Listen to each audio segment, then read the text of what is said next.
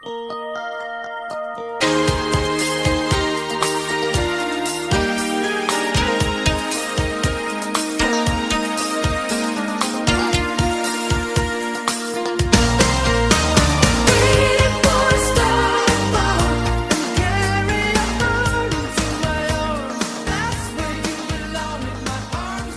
Grapple fans, and welcome to the latest episode of the Meltzer 5 Star Project, a series within the Let Me Tell You Something podcasting universe, in which your two co hosts, myself, Lorcan Mullen, and your other co host, Simon Cross.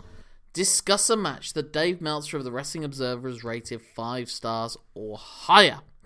There's been quite a wait between the last one and this one, Simon. He's calmed down, hasn't he? Yeah, and because of our decision to put the Scott Hall tribute episode up, we're actually a week behind the usual schedule of us doing the recording after Meltzer's revealed his five star rating. So we're actually a couple of weeks behind compared to where we usually are, meaning that this is the first half of a double bill that we're aware of. So, Simon, what match is it that we're covering today? We are in a New Japan Cup quarter final, and it's an all English affair between Zack Sabre Jr. and Will Ospreay. a repeat of another New Japan Cup match, that one taking place in the second round last year, in which these two had tangled. It had resulted in a Will Ospreay victory on the path to winning the tournament outright, and then defeating Kota Ibushi for the recently renamed IWGP World Heavyweight Championship. Yeah. Now, will this be the start of a similar storyline? We'll have to wait and see. But that match that happened last year, I remember really loving a lot. I didn't quite go five stars for it. I said I would probably waver somewhere around four and a half and four and three quarters. And I think you were the same. I don't think you gave it five stars. No. But it seems to have been not forgotten, but not. I didn't hear it in a lot of people's best match of the year discussions. It didn't make either our top three for the year, I don't think. But I did re-watch it in advance of this episode, and I also re-listened to our recording to make sure that we didn't repeat ourselves too Yeah. much. One observation I did make at the time was wondering whether it was the first match involving the participants in the match having it in more than one promotion. Because I think for the last now the last three Ospreays Zack Sabre Jr. matches that they've had in singles competition, they've all been five star ratings for Meltzer, I believe. There's the Rev Pro match where Ospreay defeated Zack Sabre Jr. for the Rev Pro Championship, which he holds to this day. That reign is still ongoing. And the previous five star match that we discussed was him defending it against Michael Oku. And then there was the New Japan Cup match last year, and now the New Japan Cup this year. I thought back to it, and it's not the only one. I think I might have said this in a follow up episode because I did read into it. There is at least one other match that got a five star rating over two different promotions. That one being Misawa Kobashi. Oh, of course, Noah and All Japan. But it's funny watching these three. The dynamics of the relationship and the status between the two have turned on their heads essentially in the time in between. Zack Sabre was the all conquering ace of British wrestling and Rev Pro when he lost the title to Ospreay, and that was seen as one of the final hurdles he had to overcome to strike out beyond his junior heavyweight status. And then, of course, the heel turn happened. I think later that. Well, I can't remember now if that was in 2020 or 20. It must have been either late 2019 or early 2020. The Ospreay Sabre match in Rev Pro. I think it was 2020 because they were talking about. I think two-year- 2020. Yeah. So 2020 before lockdown. But then at the G1 in in 2020, he of course turned heel on Okada and began forming the United Empire, who came out with him for this match to give him help and literal advice at one point when asked. Yeah. and then since then he's won the New Japan Cup tournament, as we were saying, went on to defeat Kota Ibushi and win the World Heavyweight title, and then vacated officially due to his injury, but in his eyes unofficially as he walks around with his version of the belt. Yep. Until he lost to Okada at Wrestle Kingdom at the start of this year in another match that we discussed for the five star rating. So it's obvious if you just look at it on the five star ratings front, you would say that Will Ospreay is either at the moment like your first ballot pick in the eyes of uh, Meltzer for the wrestler of the year, maybe. But given that this is the first of at least two Zack Sabre Jr. matches that we're going to be discussing in this series, and that he himself has followed the footsteps of Will Ospreay after winning this match to go on to win the semi final that will be next week's episode, then the final, which could have been the week after that's an episode if Mel's been a bit more generous. And by the time this episode's gone out, he will have just had the New Japan Cup winners uh, title match, guaranteed title match. He chose to go for the World Heavyweight title. This will be his third challenge at that title. He challenged Okada for it once before during Okada's mega reign as champion.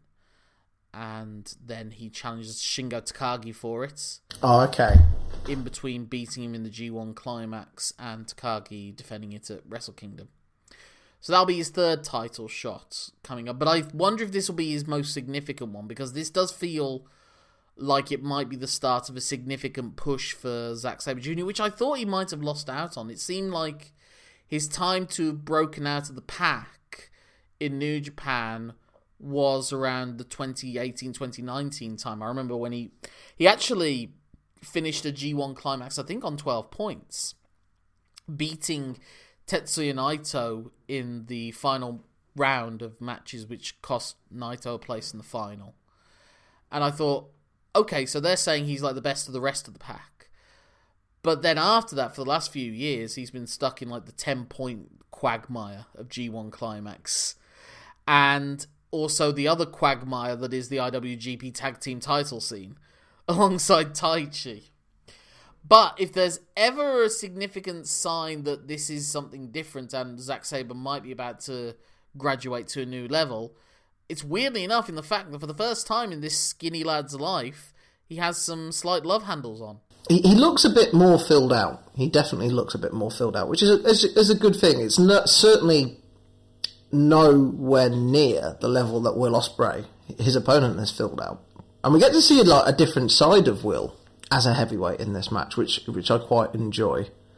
He, he's very much the big guy like the dominating guy, like like the Diesel to a Shawn Michaels kind of thing. Yeah, but the size differential's not that significant in comparison. No, no. I get where you're coming from. I think his only high flying move in the whole match, I might be misremembering it, is he does well no well, his only successful one is a pescado. I remember making a note of that when he does that. That Kelly describes it very well. Kevin Kelly in commentary, he says most other for most other people, it's a dive. For Ospreay it's a strike. Usually, when people do diving moves to the outside, they'll spread themselves as far and wide as possible in a way to give them the most chance of hitting something on the way down. Like a shotgun sh- like pellet. Yeah, but as Kelly points out, he knows exactly where he's going to go, so he's going to measure it with perfect accuracy and maximize the amount of impact that it'll make on on Ospreay. The only other time he goes to the top in the match that I can recall are two moments that are his undoing, really. One, he does a springboard and ends up jamming his knee. Yep. And that becomes the key attack point for Ospreay then. And then at another point in the match when he Zack Sabre Jr. and leaves him lying on the outside, when Zack Sabre comes back into the ring, Ospreay goes for a drop kick to him as he's crawling into the ring, and Sabre dodges it and grabs his leg and puts him into a submission hold again, as and he's leaning back to the outside using the gravity. That's like the leg lock for the ropes, isn't it? And I think one thing that Ospreay sells really well throughout this whole match is his fear of engaging Sabre on the mats First of all, because he just knows he's overwhelmed. As I was alluding to earlier, there's a moment early on in the match where Sabre's got him on the mat, sort of smothering him on top, and Ospreay just yells out, "Boys, help!" from outside to the outside of the ring, like looking for his cornermen to like a UFC match to give him pointers on how to escape the hold that he's in. There was a recent clip of Khabib doing it for one of his like uh, stable in a fight, and he's hoping for that sort of you need in his mind you need that level of assistance. You need someone with a Khabib level wrestling mind to get out of the submission game that uh, Sabre Jr. is famous for, which he's experienced before, and which he's currently going trying to deal with as it overwhelms him in the ring. It's also significant, I think, that the previous round for Zack Sabre Jr. was against the Great O-Khan, his United Empire stablemate. And O-Khan has a legitimate amateur wrestling background to the point that, you know, maybe they're exaggerating it for effect because I watched all of the matches Ospreay had in the build up to reaching this point in the tournament according to Kelly, if the Great O-Khan had decided to continue to pursue it, he would have been Olympic quality. He would have been able to wrestle at the Olympics if he'd wanted to. But he wanted to go into New Japan and train there. Yeah. Go straight into a pro wrestling career. Whether that's true or not, I don't know.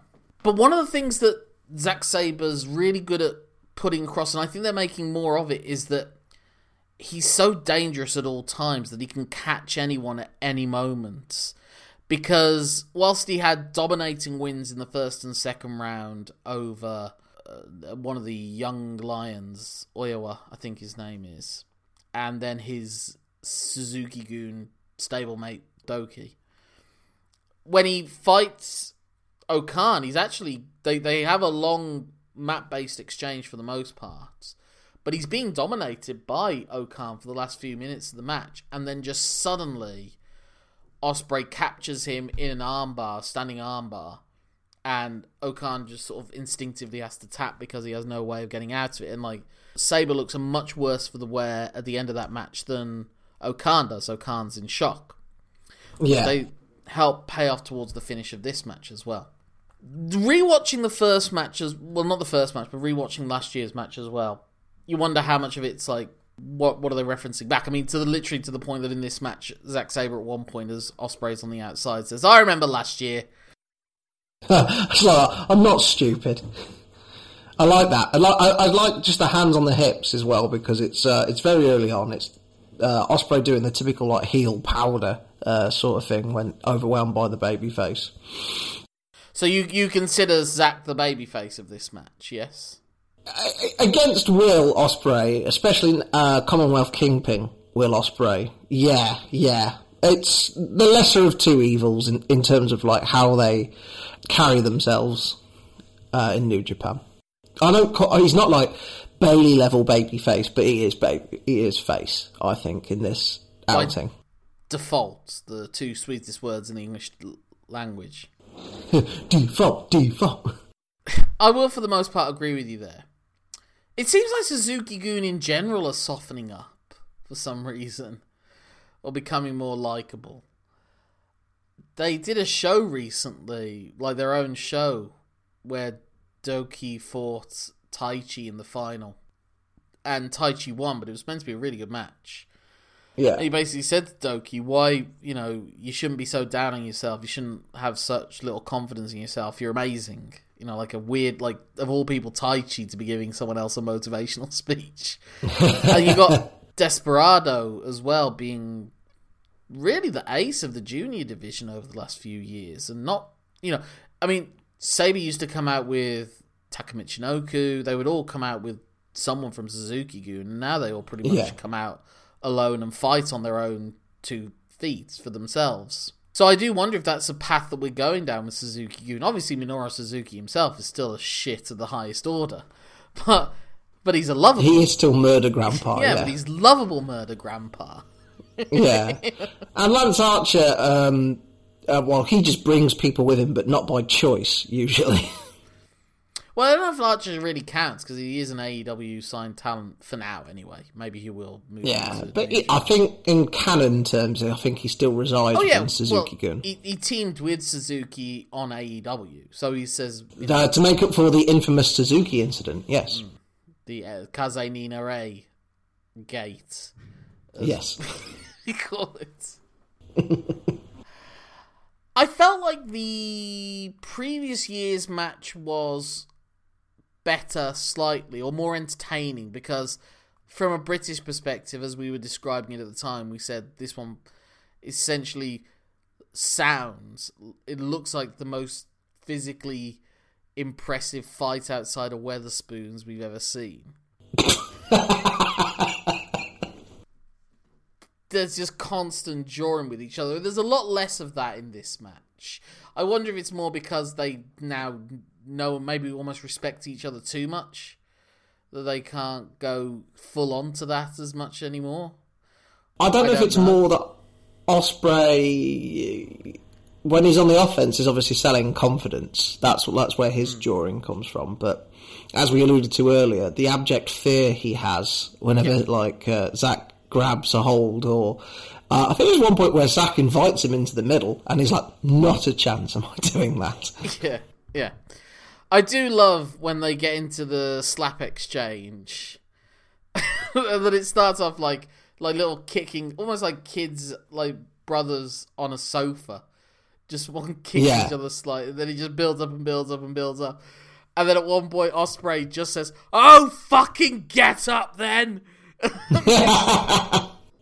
he, Ospreay's not the worst at like you know uh, giving like grief. I, I, quite like it, maybe because it, I am British myself, like, I, I identify with it, with it a bit more. I've seen it a bit more. You know what I mean? Mm. What's curious with Zack is that he doesn't have that many trademark. It's like when everyone always says like, "Oh, Ric Flair wrestles the same match over and over again," or along those lines. I don't think that's fair, really, insofar as pretty much every wrestler has their moves that they like to use. Yeah, yeah. Bret Hart famously had his five moves. It's just where you place them, how you time them, how it makes sense within the body of the match, and if you adapt to the match itself. It's like how Tanahashi, when he targets Okada's arms in one of the matches, instead of doing dragon screw leg whips, he's doing dragon screw arm whips.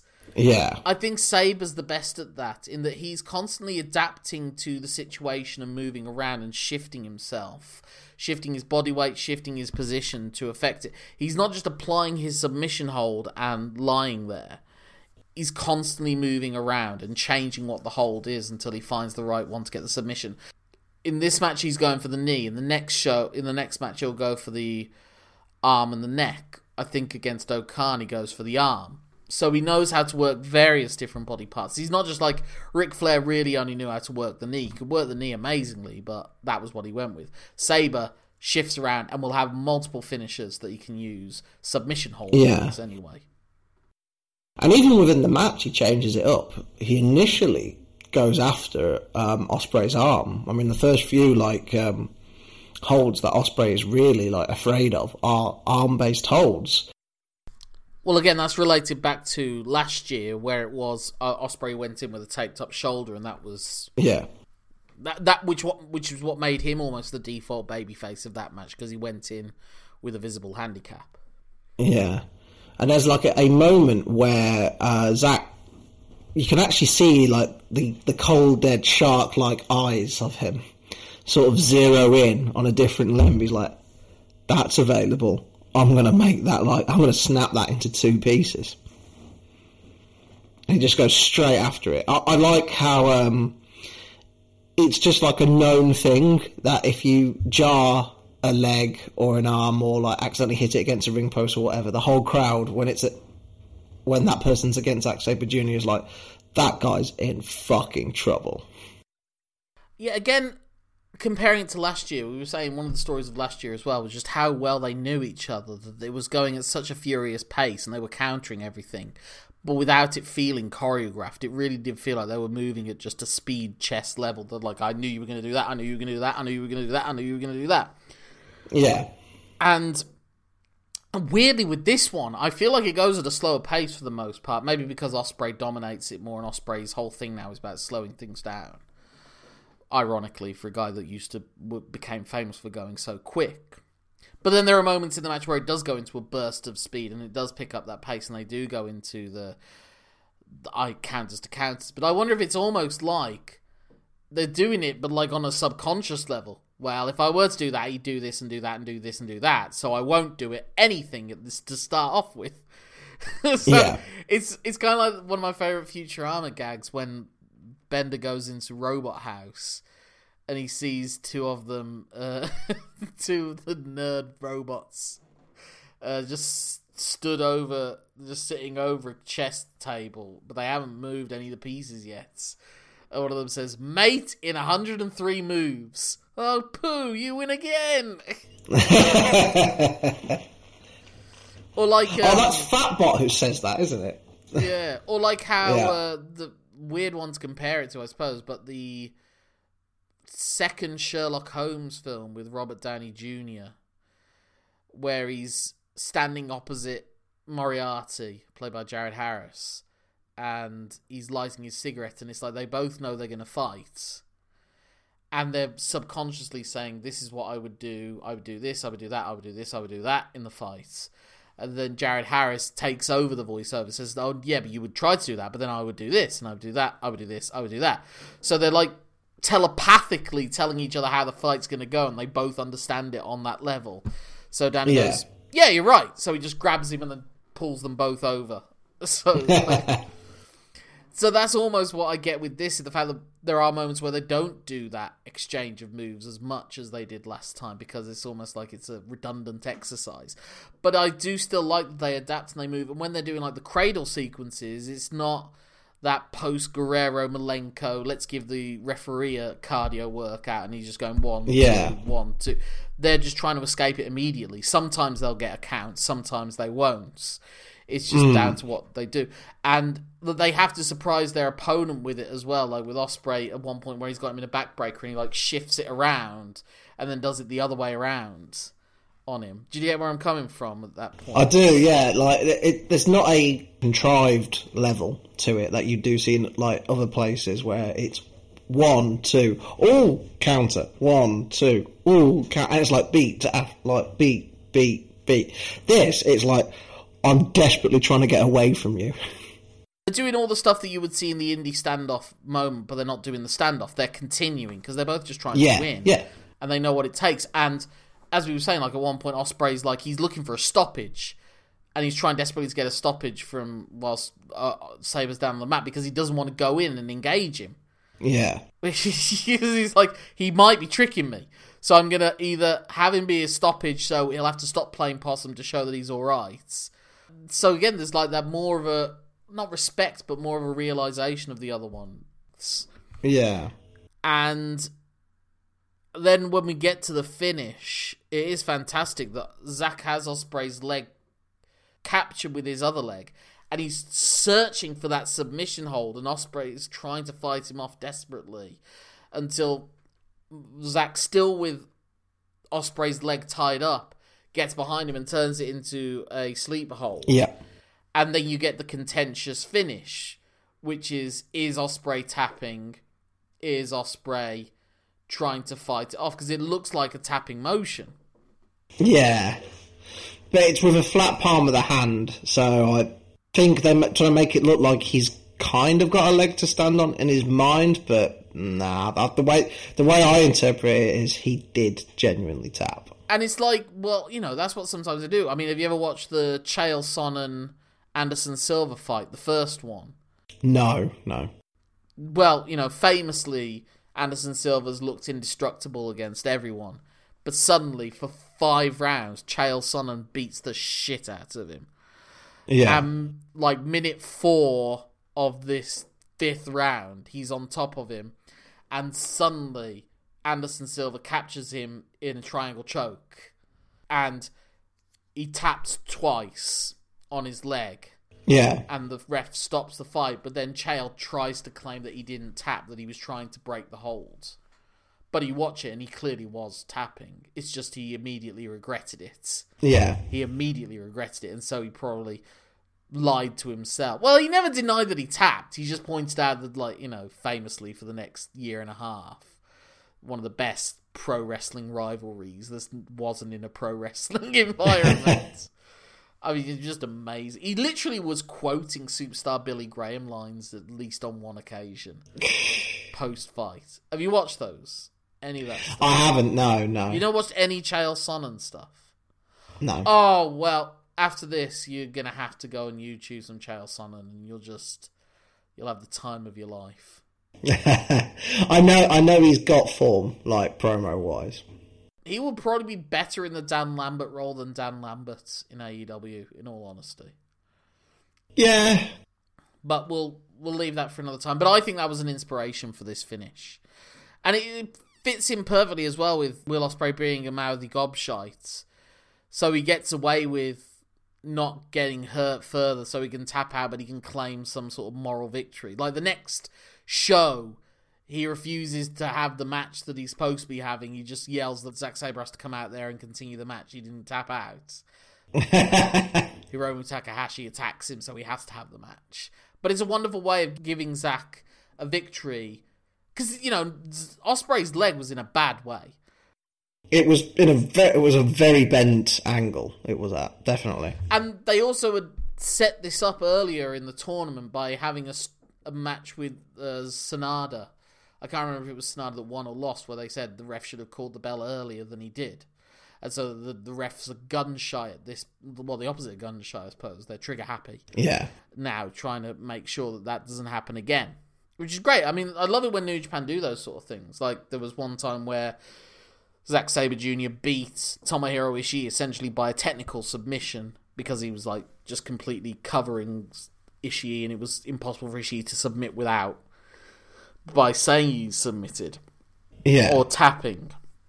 And that played in beautifully later on in the night where Hiroshi Tanahashi had Tetsuya Naito in the Texas Cloverleaf in the G1 Climax, essentially semi final that we covered for this. And he was in for so long that you bought that maybe the ref would call for the bell if Naito didn't start doing something similar to what he'd done with Ishii earlier on. I love those sort of touches. The little things. Yeah. So this was a lot of fun. Like I said, I don't think it's quite as good as the one last year because the last year was just so balls to the wall entertaining. Maybe this was almost better on a technical level, weirdly, but Yeah. like just on an emotive front. I still really like the match. I would probably go somewhere around four and a quarter to maybe four and a half, but more likely four and a quarter stars for me. But it's not the five star match in my eyes, anyway. How about you? Fair. No, I'm inclined to agree. Like very much how it it was a Will Ospreay putting over Sabre Jr. In, in, during the match and with the result, but protecting his character with the result as well. I think it's one of those where obviously the loss doesn't harm him because he can do that gobshotty thing as you were alluding to, but the the facial expressions and like the sheer panic his body language exudes when Zack applied any submission just shows that Zack is like dangerous now. And it's it's been like rubber stamped because Ospreay's higher up than he was last year. Him still feeling that way and acting like that to Zack makes Zack higher by proxy. So it's uh, it's good, and I, I, I think as a result we're gonna. I, th- I think that this is the time they're going to light the touch paper a bit on Zack. I guess New Japan's in that experimental phase at the minute where they've had a weird couple of years booking wise. So Yeah. Why not go back to this particular well and see where you go? I guess. We'll have to see. Someone winning the New Japan Cup is not a sign of a future in the main event scene because the New Japan Cup was essentially the Hiroki Goto Cup for several years, and we know where that ended him. well, yeah. he could very easily be back in the tag team title scene with Taichi very, very soon. We don't know. Yeah. It will be curious to see how he's presented in this match, if it's like a lot closer, or even if he maybe gets the shock win. Maybe he does, and, and Okada has to challenge him for it at Dominion, perhaps. Or do we go, you know, and then how is Zack booked in the G1? Could he reach the final? I was really hoping they were going to pull the trigger and have him reach the final last year as a result of him being the one person that Tetsuya Naito wrestled on day one and he won. Yeah. And then Naito was too banged up to wrestle on. I, I suspect maybe Naito was supposed to be in the final of that tournament since they instead just replayed Ibushi Okada again. With its own problems as well. Yeah, I did want to, but then he just sort of drifted back into the into the rest. I mean, he lost to Tanga Loa for God's sake. Wow. But I mean, also, I would not be surprised if this year we saw, even if the other person doesn't enter the G1 climax, I think everyone would love to see a Zack Sabre Jr. Bryan Danielson match sometime this year. Oh yes. I mean, my dream, my dream is that when AEW do a show in the UK, that they bring in Zack Sabre Jr. and they have Danielson Sabre Jr. on an AEW show. I think that would be absolutely fantastic, especially in front of a British crowd. It's Yeah, all lined up there perfectly. With William Regal ringside as well. Or on commentary, maybe I don't know. I don't because he doesn't do ringside at the minute. It- It's it's more um, he he commentates. He might want to be there on an eye level with with Zack Sabre Jr. as well. That's a thought. We will probably see Regal interact with Zack Sabre Jr. at some point. Although maybe he did during the Cruiserweight Classic. I can't remember. Uh, but anyway, Simon, what are we doing next week? Because this is, as we said before, only the first half of a double bill. It's another five star match coming up. What are we talking about? Yeah, we've gone from the quarters to the semi-final where Zack Sabre Jr. takes on Shingo Takagi, a five-star mainstay. But if people want to get in touch with you, Simon, and to ask you if there's anything they would like to recommend to you, or just find out, chat some shit, maybe about give some recommendations for what are the best Wetherspoons to see collisions that at least sound like Ospreay versus Zack Sabre Jr., if not look like them. Uh, people can get in touch with me on Twitter, where I'm so known as Simon Cross Free, free for the clear taps that Ospreay did against Zack Sabre Jr.'s leg. My name name's Lorcan Mullan. That's L O R C A N M U L L A for automatic replay, which maybe was what Ospreay wanted. N for no change to the decision. that's my Twitter handle, Instagram, Facebook, Letterboxd. If you put it on gmail.com at the end of it, that's my email address. Get in touch with the show at lmtyspod at gmail.com. lmtyspod is also our Twitter and Facebook handles. If you fancy helping us pay for the subscription services that allow us to watch these matches and get our opinions over to you, then by all means go to our patreon.com slash lmtyspod. But there's nothing left to say at this point except that my name's Lorcan Mullan. And my name's Simon Cross. Thank you for letting us tell you something. Have a five star time. Until the next time.